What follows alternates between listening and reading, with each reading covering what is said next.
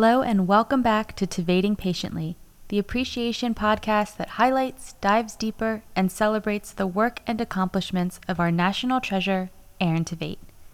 I'm your host, Elizabeth, and this week's episode marks the first mini milestone for this podcast, episode 10. If you've been here for all 10, thank you so, so much. And if you're new, welcome, and I'm glad you're here. This week's episode is part two of our Aaron stories. I've included stories from two more Aaron fans, and I'm excited for you to hear them. Up first today is Amelia's story. Now, Amelia sent her story to me in writing, so I'll be reading it for her. But she's an Aaron fan from Ireland, and it's been fun getting to know her and connect through Instagram. So here's her story. My name is Amelia. I'm Irish, and I've been a fan of Aaron for a long time, but let's start at the beginning. I first started to become an Aaron fan in 2015 after watching Les Miserables. Now, at this time, I had no idea who Aaron was and that he was even in the film. But when he first came across my screen, my mind instantly went to who is this? So the next day, I decided to do some research on Aaron Tveit, and it turns out he was in a lot of projects. After Les Miserables, I began to watch his work. My second experience was Grease Live. Aaron Tveit definitely captured Danny Zuko. He opened my eyes to musical theater even more, and as a result of Grease Live, I started to make a list and tick off his work that I have been watching, and I also signed myself up for acting classes near me. Graceland was the next work that I saw. Somehow I finished Graceland very quickly, and Mike Warren became my favorite character. His emotional breakdown in season 3 immediately pulled at my heartstrings. 2019 was when I first heard of him portraying Christian the composer in the musical version of Moulin Rouge. I had watched the movie in 2018, and it made me cry a lot thinking that Satine just deserved so much better, but also so did Christian. Unfortunately, I was unable to watch him in the role of the musical live, mainly because of the distance. Ireland is far away from New York, so the only thing I could do was watch the live streams. And when the show closed down, I watched Aaron in Schmigadoon, he really does have a way of bringing his characters to life in an amazing way, both on screen and stage. There's one part of Amelia's story that I particularly really loved, and I think it's the absolute coolest thing to learn about how people go into acting classes or pursue singing as a result of seeing Aaron perform. I really wonder how many people have told him that over the years. He has had such a profound impact on so many people all over the world. I also had the opportunity to speak with Carol Ann. She's an absolute sweetheart and has a genuine love of theater, performing, and of course, Aaron and Moulin Rouge. She has also had the unique opportunity to take vocal coaching lessons with both Ricky Rojas and Tam Mutu. So here's some of her story. Following you on Instagram, I've seen that you've been to the Moulin Rouge so many times. Yes. Very jealous that you've even seen it like since Aaron left, but how did you discover him? What drew you to his talent and performances? So, back in 2020, I did a lot of online dance classes mm-hmm. and we danced to a quite a bit of Aaron's songs. For okay. example, like I'm Alive, Live in Living Color, quite a few Moulin Rouge songs too. So, I was like, okay, I'm familiar with his voice and his name. So, like, I followed him on Instagram and then kind of just left it at that. Mm-hmm. And then that Christmas, One Royal Holiday came out. And I was, and my mom, she's obsessed with Hallmark. So she's like, oh my God, Carol Ann, two Broadway stars, you're going to love it. So I was like, okay, I'll give it a shot. And so I watched it and he was in it. And I was like, okay, okay, I'm kind of hooked. and then again, I just, he kind of slipped my mind as the year went on. Mm-hmm. And then we planned our first trip to New York. And my mom's like, we got tickets for Moulin Rouge. And I was like, oh my God, this is going to be great. He's in it, right? And then we saw it, and my life has never been the same. Me and my mom, we were like, oh my God, this is going to be so good. And we saw him walk across stage, and we both started like hitting each other, like freaking out. Mm-hmm. And I was like, oh my God, this show is going to be so good. And like, it was like an overload. Like, I was just mm-hmm. hit with it, and I was like, this is the best thing I've ever seen. like, so good. And then we went back seven more times. Seven more, like, and you saw him seven more times? I saw him a total of six times. Okay. Times. And then we went back a few weeks ago and I saw Derek twice. Right. Okay. Wow. That's incredible. so have you seen um his other like Aaron's other film, like his Les Mis? Have you seen Graceland, yes. all of his other work? Yes. And everything. Yes. What are your thoughts on those? He's a great actor. I think he did amazing. There are some. There's there was a few shows I was like, mm, not quite a big a fan of. If that makes sense, like yes. just the plot and stuff kind of wasn't as good, but he always does good in everything he does. Which ones weren't you a fan of? Um, Brain Dead. I could not get into it. I found that one. It was almost a little too weird and gross for me because mm-hmm. I can't do blood. So that one I was like, I'll I'll pass. but other than that, most of his other works have been great. and have you watched like his his live concerts and listened to his albums yeah. and everything? Do you have a favorite song or cover that he's done? Ooh, um, Maria. I think that'll always be my favorite. That one is just amazing. that was a hit. Yes. Yeah. Now, Carol Ann is also a performer herself, taking lots of classes. So we also talked about the impact that Aaron has on her while she's taking classes and working on her skills.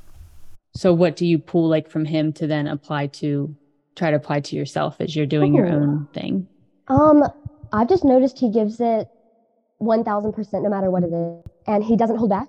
He just leaves it all on the stage or the set, whatever he's doing at the time. So I kind of learned to just not hold back okay. and be more confident because you can tell he always has confidence in whatever he's doing and he always pulls everything off. And yeah, pretty much just like don't hold back because I'm very like self-conscious and like I don't have quite the confidence I should. Mm-hmm. So I have learned that from him to like not be so timid on stage. Oh, well, that's great. He's definitely a presence. Oh, definitely stage for sure. I don't know how he did that. Like I like when he he used to say in like a lot of interviews, like when he's feeling tired and everything, he thinks of the people in the audience who traveled to New York for the first time to see him, who's never seen the show, and he like draws from them his energy to get through it. Cause like, yes, he's, he does eight shows a week, but there's somebody in that audience who's never seen it before and he has to give them everything. So I exactly. always liked when he says that. Yes. Yes. And then you've had a unique experience aside from Aaron, but still tied to him, where you've worked with Ricky and yes. Tam. Yes. Can you talk about that a little bit? Like, what was it like with them as teachers? Are they similar, different? Like, yes, they're both amazing. They're both so amazing. Um, they're both very different. They teach very different. Their personalities are like very different.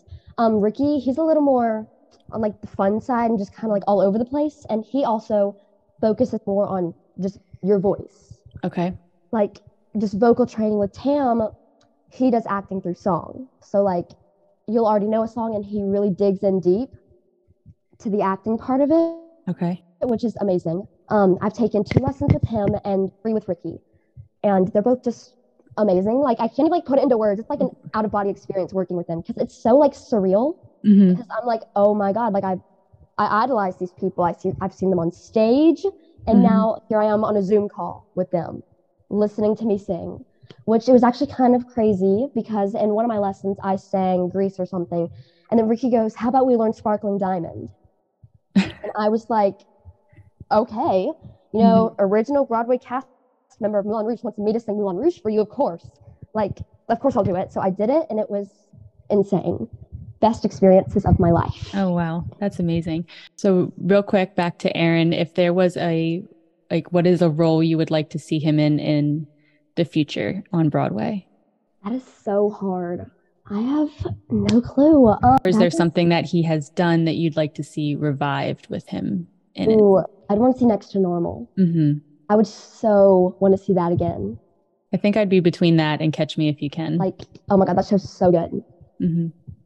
Oh, yeah. Catch Me If You Can is a really good one. Per- seeing him perform live mm-hmm. is like the most insane thing I think I will ever experience. Mm-hmm. Because I've seen him six times, all right. from different seats in the entire theater. Oh, Very oh, wow. That's special. Yes. Um, my closest one was Can Can. I saw Can Can seeing him back in March. Okay. And that was the most insane experience I think I will ever have. I was crying almost the whole time just because I was like, I am like in the presence of this man like a foot away.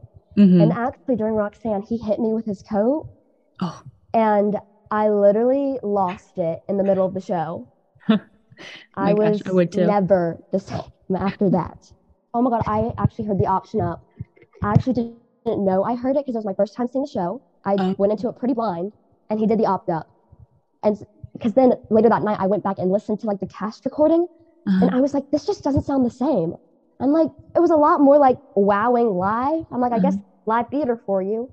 But then I was talking to one of my friends, Matt, and he was like, no, he did the opt up that night. I was there. And I was like, what?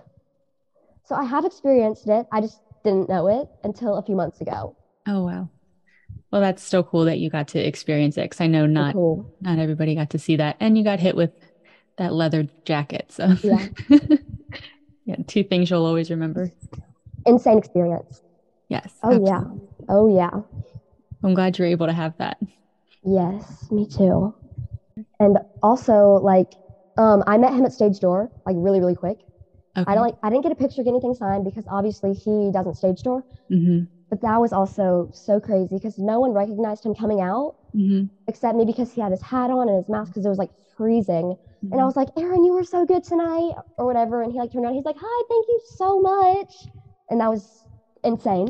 I'm like, Aaron today waved at me. Oh, that's so great. that's also something I will never forget. Yes. And, like as soon as he walked away, I turned to my mom. I was like, "Oh my god!" And she was like, "You're never gonna forget that, Carol Ann." I was like, Mm-mm. "So right about that." that's special. I'm glad you got to have those Very. experiences. Yes. It's just crazy to think about and remember all of the amazing core memories that so many of us now have as a result of Aaron's performance in Moulin Rouge, just the cast performances as a whole, and just that we all have our own unique story that drives us to follow his work and want to see him when we haven't seen him for so long. He just has such a loyal fan base and he gives it right back to all of us with his humbleness and his gratitude in all that he does. These last two episodes were so special just to be able to talk to our guests in our little Aaron community and hear our stories and bring us together. And I just can't wait to see what is in store next for us and for Aaron and what we're going to do with it and our reactions once he is back in our lives live, hopefully so, so soon. But thank you so much for listening today. And if you are looking for some more fun Aaron content, you can find me on Instagram at tveiting underscore patiently. And thank you so much to our guests that were on the last two weeks. It's been special. Thank you so much, and I will see you back here for episode 11.